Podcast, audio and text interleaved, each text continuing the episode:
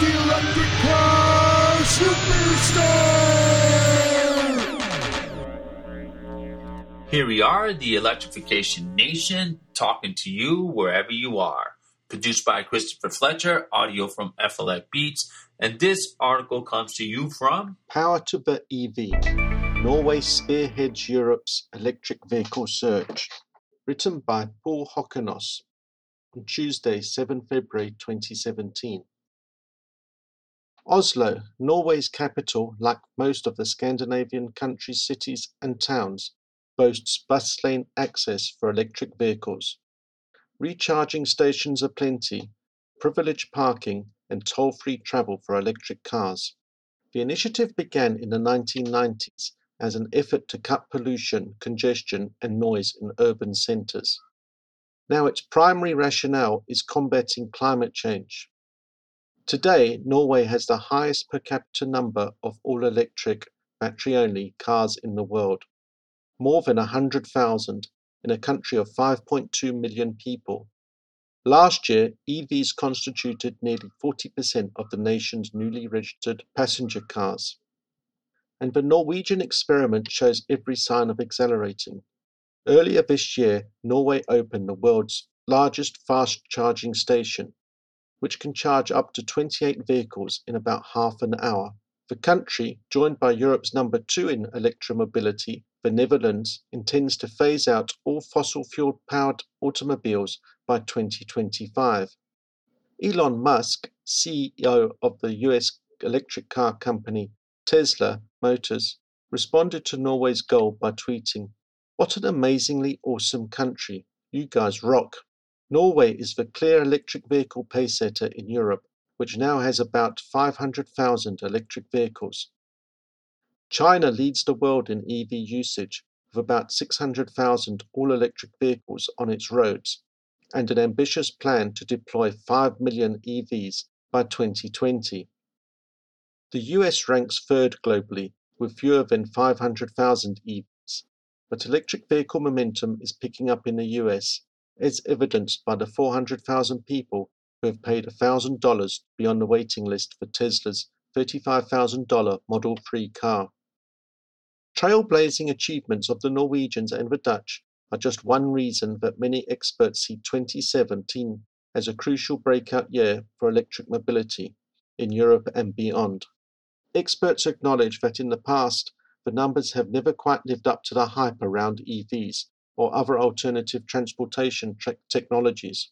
Indeed, in 2016, only 2 million electric and hybrid passenger cars were on the road worldwide, about 0.2% of the global fleet. In Europe, significantly less than 1% of new car registrations are battery electric vehicles, as opposed to hybrid cars. And key questions still loom such as whether there will be sufficient renewable energy supplies to power vast new fleets of EVs. If electric vehicles are charged with fossil fuel generated electricity, the result is more, not fewer, greenhouse gas emissions.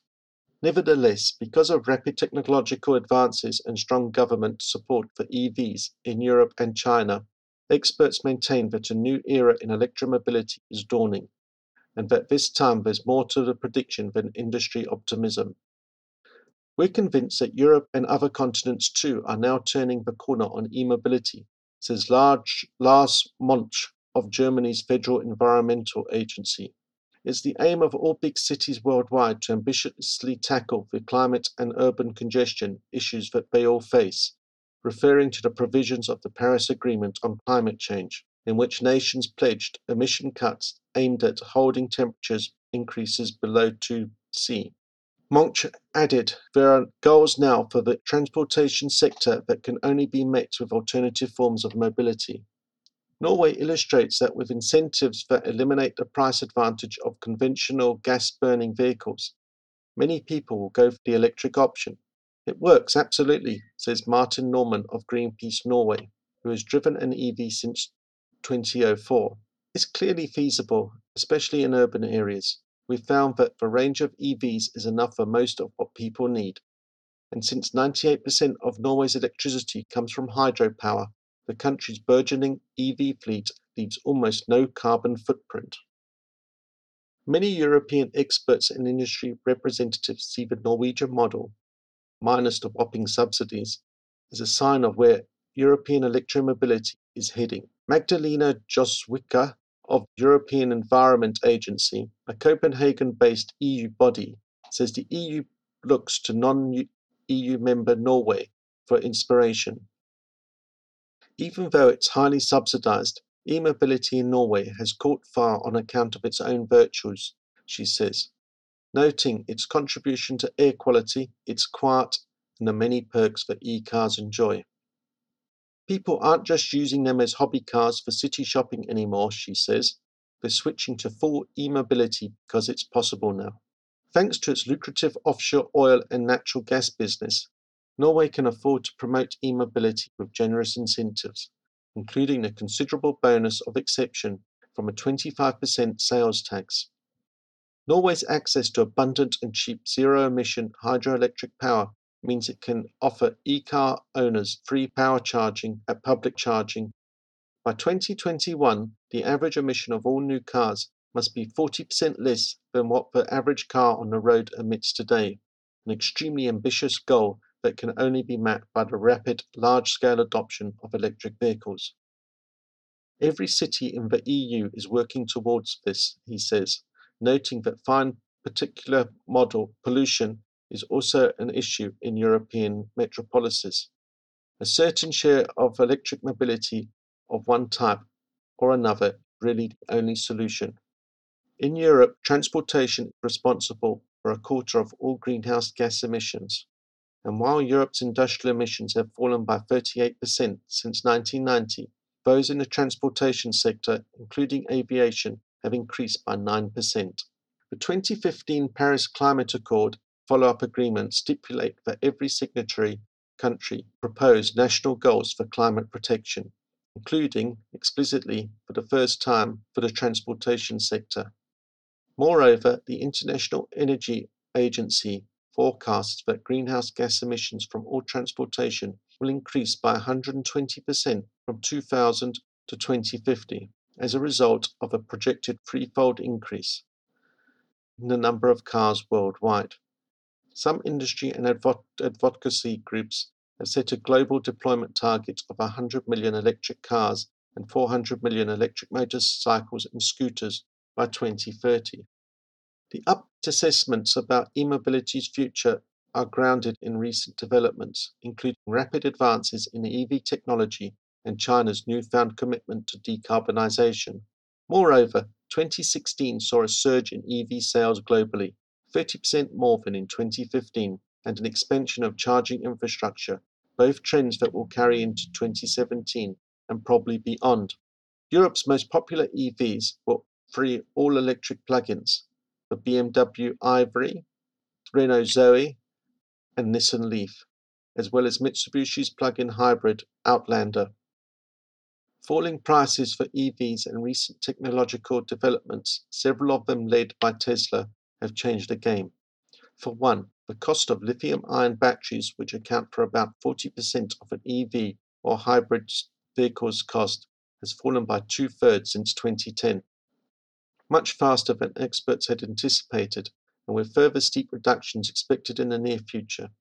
Six years ago, average EV battery sold for more than $1,000 per kilowatt hour. Now it goes for less than $350. It could drop to as low as $125 in the near future, industry experts say. What's more, as battery technology develops, in particular the improving energy density of lithium ion batteries, enabling them to store more power with less weight, the range of EVs is rising dramatically from under 100 miles per charge of the first generation of e-cars, BMW i3 lasts for 114 miles without a recharge, and the newest Renault Zoe claims to push the 200 mile mark. Yet none of the competitors matches Tesla's leading models with ranges of more than 215 miles. The battery's steady efficiency evolution, which is expected to continue at about 5% a year, implies the plug-in all-electric is no longer just a second car for city errands. This drop in battery price is reflected in the lower price tags on the newest models, The latest Chevy Bolt sells for around $37,500, and the price tag of the BMW i3 is about $38,500. A second generation of EVs is in production now, and they are considerably lighter, longer range automobiles than those launched five years ago. The shock of Tesla's unexpected advances, European car manufacturers have invested heavily in the forthcoming EVs convinced that they either do so or lose out in the long run. We're now flipping the switch, said Daimler's CEO Dieter Zetsche last year. We're ready for the launch of an electric product offensive that will cover all vehicle segments, from the compact to the luxury class. European car makers have also lobbied forcefully for governments to provide bigger rebates and tax incentives in different forms to stimulate the domestic markets. However, even a range exceeding 200 miles doesn't alleviate the necessity for periodically recharging. The frequency of and distance between charging facilities has long been and remains one of the key sticking points that make potential buyers hesitate. Charging infrastructure in Europe has grown since 2013 at a rate of 30% to 60% a year. The continent now has more than 100,000 charging spots, all but a few thousand of them slow chargers, which take as long as eight hours to juice up a battery. Significantly reducing charging times is essential to the widespread adoption of EVs, and Europe has recently added 1,300 DC fast chargers to the network, namely stations that repower EVs in little more time than it takes to fill up with gas. But unless you're in Scandinavia, it's still difficult to travel long distances in Europe with an all-electric plug-in vehicle. This is why the hybrid plug-in is going to be important for the next five years or so, says Bernard of Roland Berger Consulting, noting that it adds an entire tank of gas to the plug-in range. The EU appears newly determined to get behind the push for more charging points by stipulating that as of 2019, every newly built or refurbished house from Cyprus to Lapland will have to have an EV charging station. By 2023, 10% of all buildings' parking spaces must have EV chargers. Europe's automakers now recognize their own interest in finally outfitting the continent with the chargers that their electric fleets require. As a group, BMW, Daimler, Ford, and Volkswagen intend to install thousands of EV fast chargers along European autobahns. Finally, China's sudden and muscular emergence in the world of electromobility has internationalized momentum for EVs. No country sold more EVs than China in 2015, 34% of global plug in sales. Car makers in the US and Europe consider China as the most important market for manufacturing and sales. General Motors, for example, last year found buyers in China 35% of its global production of electric vehicles, though GM China and its joint ventures with Chinese companies. This apparently is just a taste of what the industry believes will come. But as EEA's Jozwicka notes, EVs are only as clean as their source of power. The e mobility revolution has to go hand in hand with a transition to clean energy, or it doesn't make any sense. End of article. Thanks again, Chris Bloom, Electrification Nation, brother, hitting it strong here, reading a very long article. And uh, yeah, we appreciate it. I mean, I've, I've been through these long articles, and I, I, I'm not going to lie. I struggle to get through them, and you, my friend, did a great job, and we appreciate you. And as you can see, this is our Friday show, and we are featuring the many voices of the Electrification Nation. We're to hit up this article now, but I also got to talk about the sweet beat behind my voice, which is FLX Beats. They're everywhere, but we want you to go one place and one place only to buy these beats, and that's through our website because there's a couple people out there that uh, want to throw out their own FLX beats, and they're not true to the show. They're not the ones contributing to the show. Um, FLX Beats is the sole sponsor of this show, so if you want to support the show by buying a beat, go to our website, and that's electrificationnation.com. Now, on to the article here. This is amazing for me because if you think about it, we, have got electrification coming strong from two continents. We got China, which is, uh, would that be considered Asia? but still, that, that that's a huge country. And then we got Europe.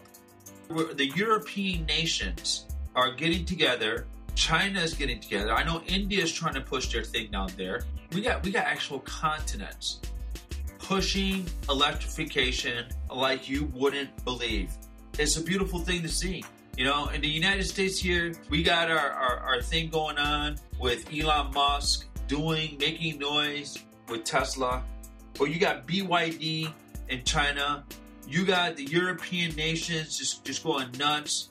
Germany itself is, is trying to ban ICEs altogether it's just it's a great thing to see and it's a great thing to happen. You know we're not gonna it's not gonna happen with just elon musk and tesla here and it's not gonna happen with the united states. It's got to be a, a, global effort and to hear that the european union and china are, are going ahead with this it, it's it's a beautiful thing. The one thing i like here is uh, norway. Norway is sort of leading the way here as far as growth. They're growing at a, at a very, very big way because they're, they're not as big as China. Now, China is leading the world in number of electric cars. The United States is in third, which is kind of cool. I mean, I'm in the U.S. I contributed. I got two in my driveway, so I'm doing my thing. Well, one of them is uh, half car, half amazing. It's a Chevy Volt, which I'm probably I'm probably thinking about going down there and talking to uh, the owner of the dealership where I got it from and see if I could, you know, exchange that for a Chevy Bolt. I mean, I'll take a Bolt over a Volt, fully electric. I mean, I, I'm already experienced it with the Leaf. I know what I'm getting into, so you know that that'd be a good thing to get into. So we got nine. We got Norway with the highest per capita number of all-electric battery-only cars in the world, with more than 100,000 in a country of 5.2 million. That's good news. That that is 40% of the nation's newly registered passenger cars. That's four out of 10 cars. So for every 10 cars sold, four of them are battery-only cars, and the other six are ICE. We're still on the losing end of that spectrum but if you compare it to the rest of the world, if you compare it here to the United States, if you compare it to upstate New York, that's a huge number. I mean, if I if I was driving to work and my electrification number would be if it was four out of ten new cars, just a new car, my electrification number would be well in the 50s or 60s. My electrification number today for you know upstate New York, where I work, where, uh, where on my commute, I mean, it was low. I mean, we're, we're talking about a 4.5. 4.5. I had two Leafs today and five Volts. Volts are, are by far the Chevy Volt is the most popular car up here as far as electrification goes, and they're not even a fully electric car.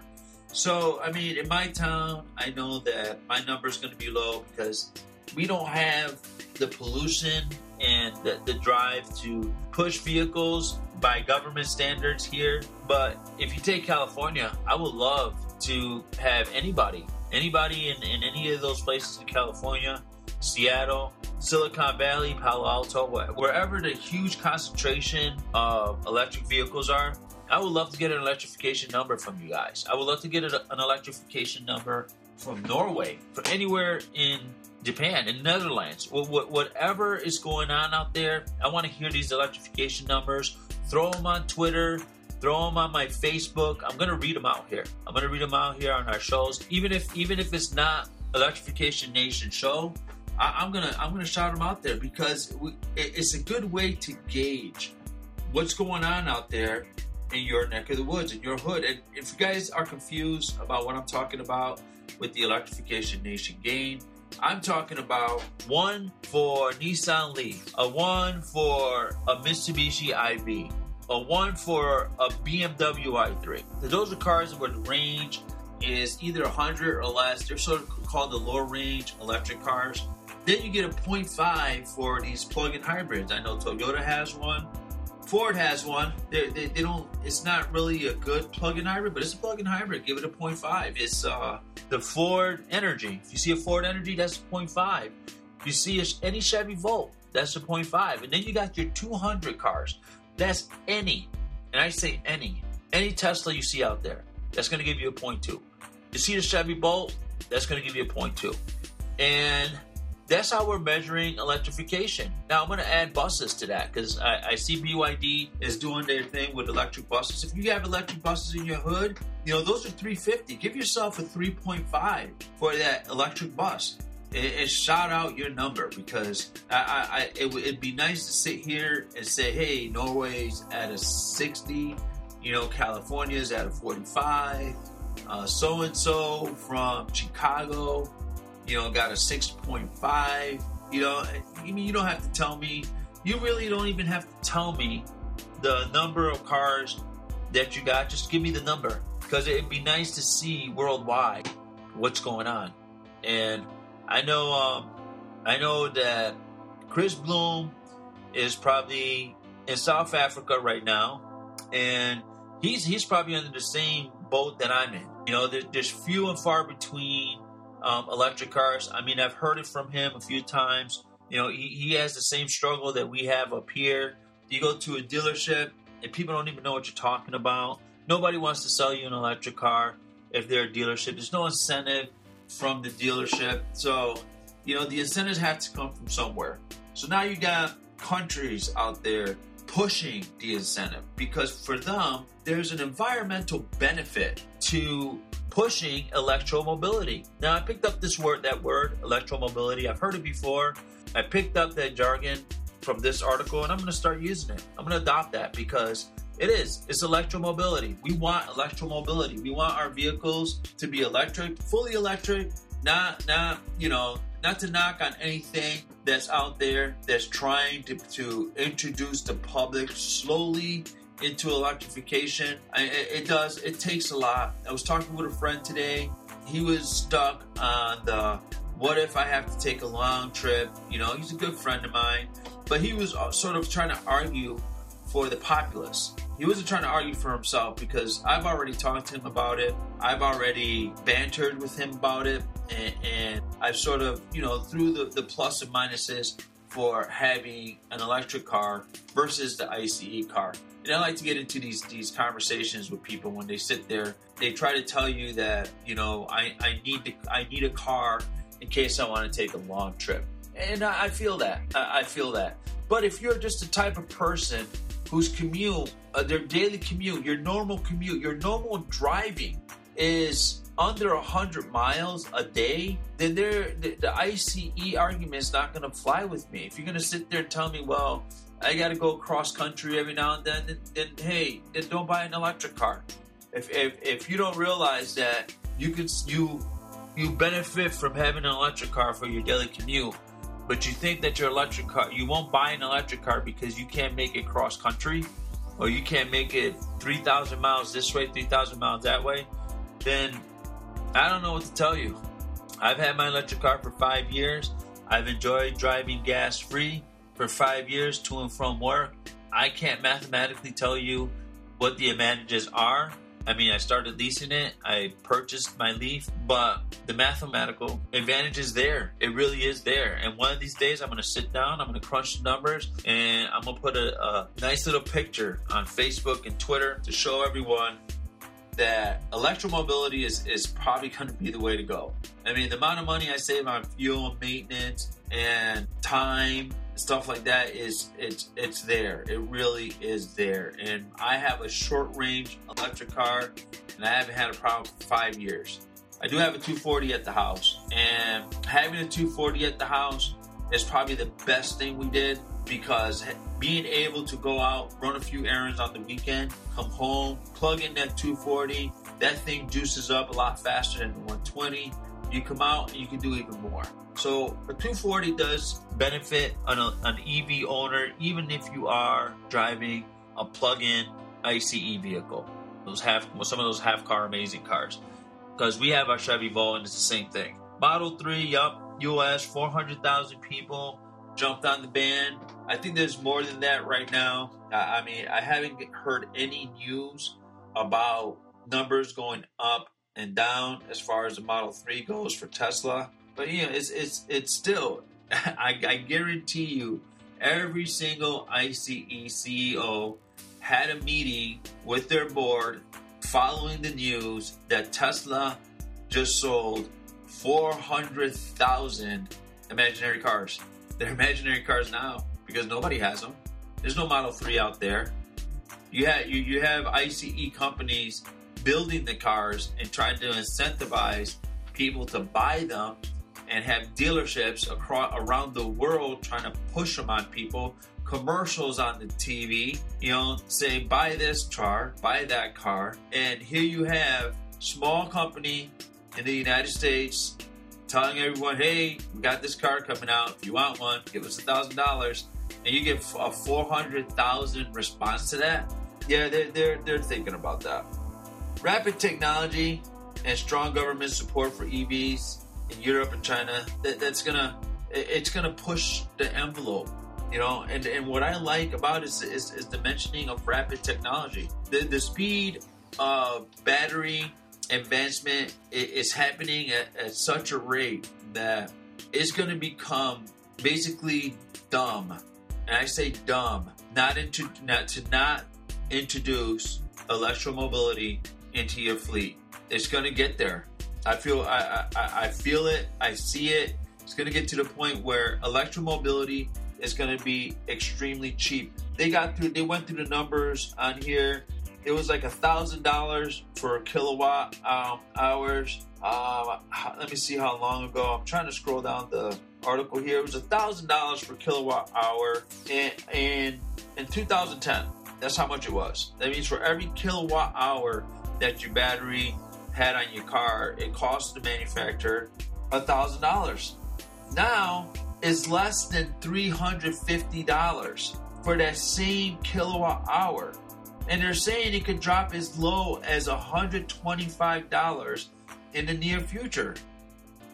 I don't know how it is for the ICE industry, but I don't think it's, it's getting cheaper and cheaper to build an internal combustion engine.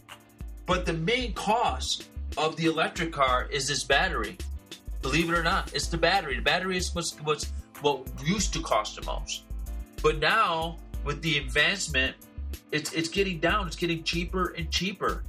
At 125 per kilowatt hour in the near future, what you're gonna have is greater range at better prices for better cars because they are driving computers that run on batteries that can be plugged in overnight. Um, one of the arguments I got with uh, my friend today was the fact that you can go with an ICE vehicle to a gas station at any time and and fill it up, and that's the convenience. Well, you know, for me, it's an inconvenience. It is an inconvenience that I have to go someplace else to fuel my car. What a convenience is to me is being able to come home, plug it in, come upstairs, record my awesome, awesome podcast following Chris Bloom's read, you know, on top of the best beats out there, FLX Beats. All this while my car is fueling in my driveway with electricity. I'm going to wake up to a full tank tomorrow.